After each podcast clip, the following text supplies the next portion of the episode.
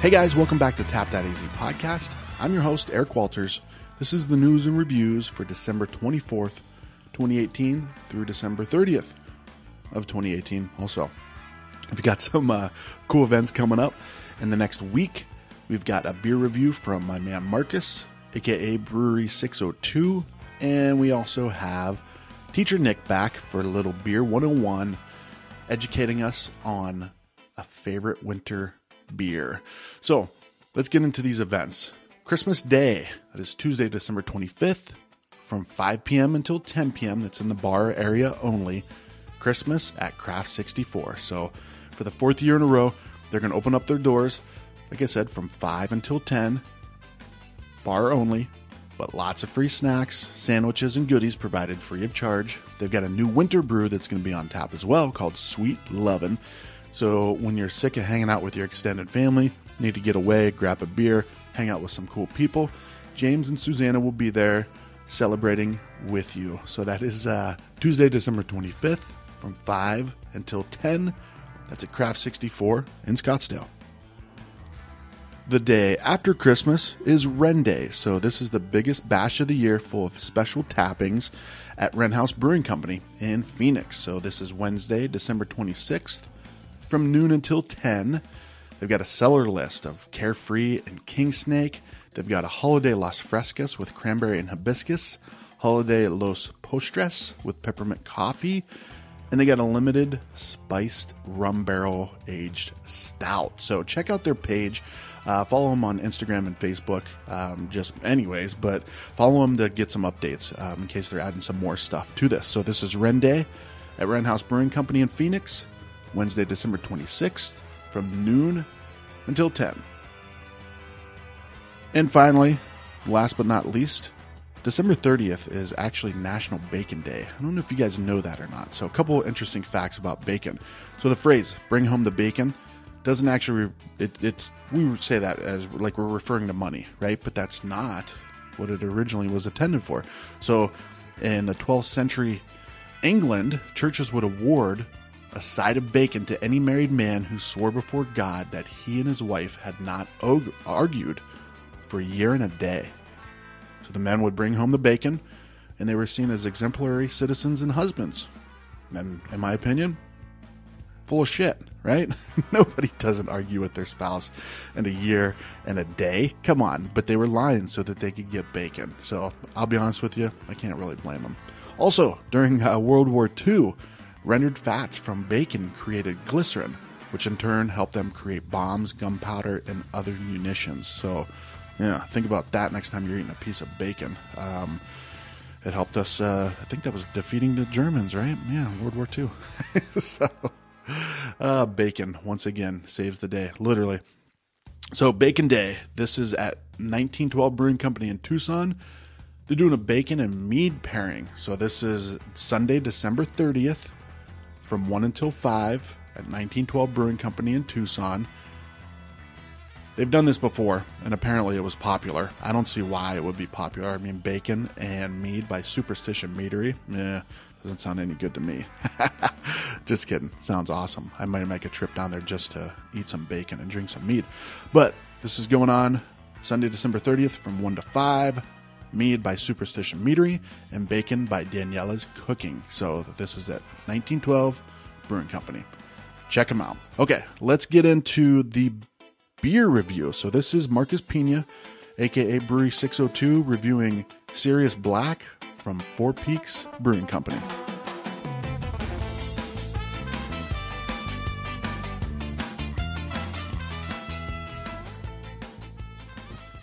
Hey guys, Brewery602 Beer Reviews here at Brewery602 on Instagram. My name is Marcus, and today I have a beer out of Four Peaks Brewing Company, Tempe, Arizona, one of the first craft breweries that I have ever been to. They opened up in the 90s when I was going to ASU at the time, and they were within walking distance from a friend's house, and so we went over there and I tried their Four Peaks Hefeweizen, which it blew my socks off. I was a Coors Light kind of guy or whatever, and first time having a craft beer on tap, and it kind of just changed everything for me. Four Peaks since has been bought out by AB and Bev. It's been a few years now, but they're still producing some pretty good beers. Their flagship, Kilt Lifter, you could find in like California now, which is so weird. You could find it all over the place.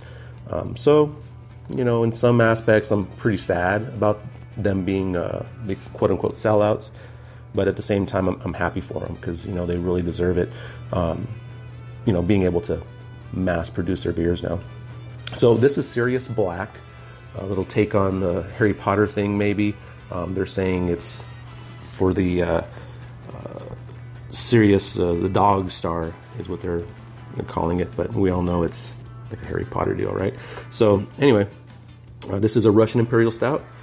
Added black licorice, added coffee, let it age for a long time. They're telling you that you don't have to cellar it because it's already been cellared for you. So 9.5% ABV. Let's dig into it. Ooh, no hiss. Really no hiss, and no cannon smoke either. So let's do a hard pour on this guy.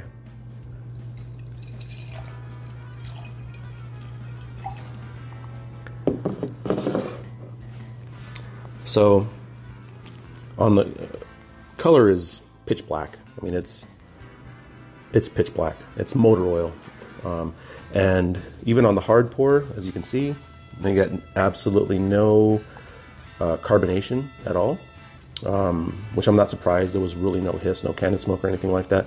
So you get no carbonation, but to be honest with you, to me that's not a big deal, especially on this style of beer.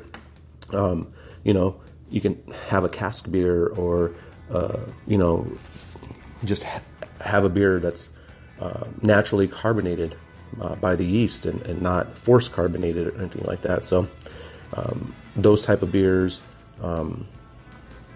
cask beers, especially in this style, it's perfectly fine by me. So let's get a dry-by aroma. Ooh, yeah, that is wicked complex. I get a ton of dark fruit. So you get like that raisin, you know, you get plum, you get a lot of some like deep like apricot, and you get a lot of barrel out of it, a lot of vanilla. Ooh, yeah, I mean that is like licorice root. You get like licorice root, and you get vanilla, you get oak, you get tobacco. Man, let's get a little deeper. Yeah, that is fantastic. A lot of people are familiar with like Goose Island, Bourbon County. This reminds me of that particular beer. You could just take an aroma on this and not drink it and be completely satisfied. That's how good the aroma is. You get like that dark, deep, dark chocolate, tobacco. You get a lot of even like a dark cherry, you know, like chocolate, dark chocolate covered cherries. It's extremely complex. There's so much going on with this aroma. It is so fantastic. I can't wait to try the beer. So cheers. Wow. Yeah, the aroma doesn't lie. I mean, in the taste, you get a lot of that character, a lot of that bourbon character. You get a lot of the dark fruit character. You get the cherry thing. You know, cherry and vanilla kind of mingling around with each other with, like, you know, you wrap dark chocolate with vanilla and cherries and raisins, and you take a bite out of it, and that's kind of like what it does. It's coating, it's oily. Really nice mouthfeel. It's not very thin. It's got a good mouthfeel to it. Yeah, the 9.5%. You could throw that out the window. You really get no alcohol out of this at all. Now, you do get a lot of alcohol legs, so you know it's there. The flavors very complex. The black licorice, or the licorice root, and the vanilla, all those dark fruits kind of just stay on your palate, and it just lets you enjoy it. It is a fantastic beer. I'm giving this I'm going to give this a 99, and I would normally give this 100. The carbonation is what I think is going to, you know, give it a little bit of a deduction. If the carbonation was up just a tad, because it is not carbonated at all. It's not carbonated beer. Again, for the style, not that big of a deal, but I'm going to give this a 99. Guys, if you're ever in Tempe, Arizona, look up Four Peaks Brewing Company. Make great food, make great beers. It's a really cool location off of 8th Street over there in Tempe.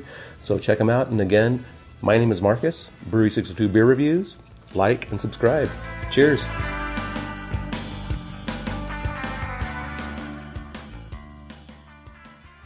All right. Marcus, thanks, buddy. Always insightful. Always great to listen to his beer reviews. Regardless of what you think of Four Peaks and all that stuff, they're still pumping out some good beer. So let's get into Beer 101, Teacher Nick. Hello, everybody, and welcome again to Beer 101. I am Teacher Nick with Dark Sky Brewing, and I am hoping you are having a great holiday. Yes, I went there. It's Christmas Eve, so today, instead of talking about something technical or detailed, I just wanted to maybe, chat about something I like to call winter warmers. So, settle in, pour your glass of spiked eggnog, and welcome to Beer 101.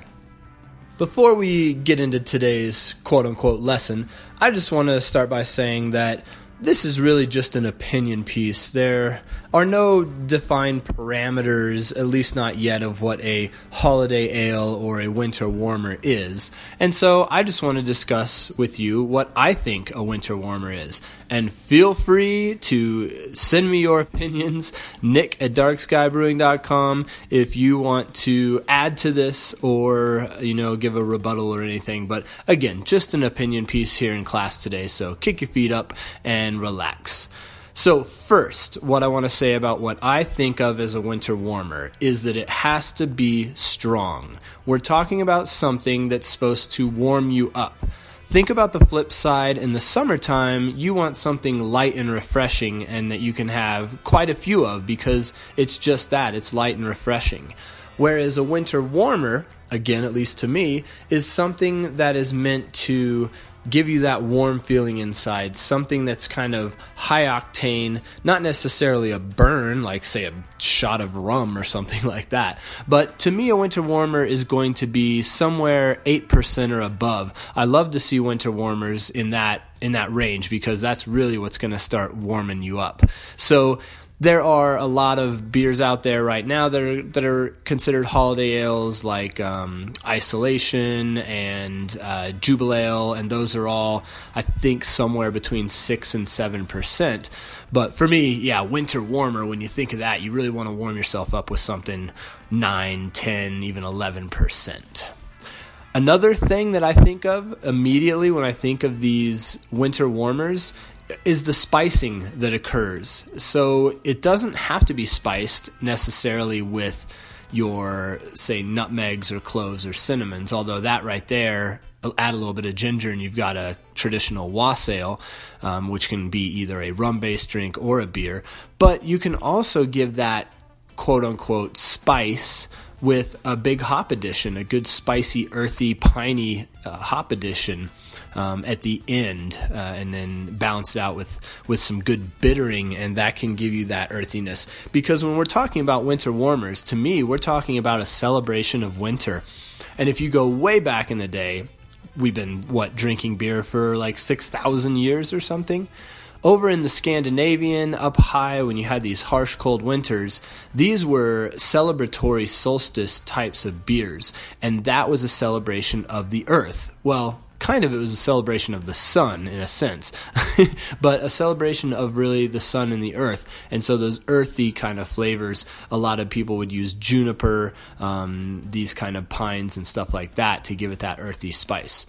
So when I think of a traditional winter warmer, I do actually think of things like cinnamon and nutmeg and ginger, these things that are going to kind of hit my palate a lot differently than, say, the citrusness that will come in the summertime ales.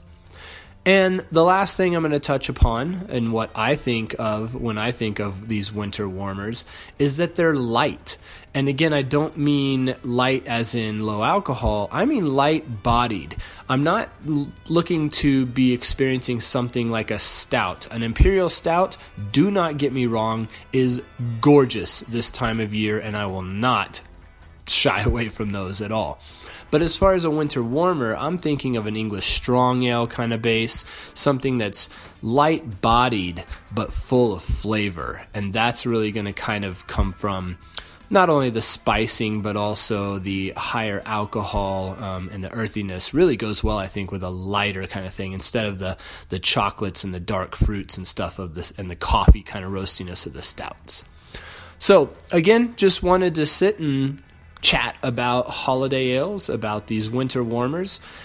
I hope you guys are enjoying a bunch of great craft beer along with family and just having an absolute lovely time, loving each other and enjoying this beautiful winter in Arizona, whether you're enjoying the 75 to 80 degrees in the desert cities or up here in Flagg with your fingers crossed doing your snow dances for a white Christmas. So whatever you celebrate, wherever you celebrate, and whoever you celebrate it with, my deepest of holiday wishes to you from Teacher Nick. Go on vacation now. No more class. Class dismissed. Go out. Enjoy. Drink. Be merry. Ho, ho, ho. Always informative. Always great to listen to him as well. Thank you, everybody who contributes to these news and reviews. If you want to get involved, let me know. If you want to do a beer review, if you've got some events that you want to make sure that get added to this, if you work for a brewery, if you don't work for a brewery, and there's just some events coming up, reach out to me, eric@tapthataz.com, where you can reach out to me via social media. Would love to hear your input. Would love to hear if you want to get involved with these Beer 101 episodes. So thank you guys so much for always supporting the show, and always remember, stay awesome.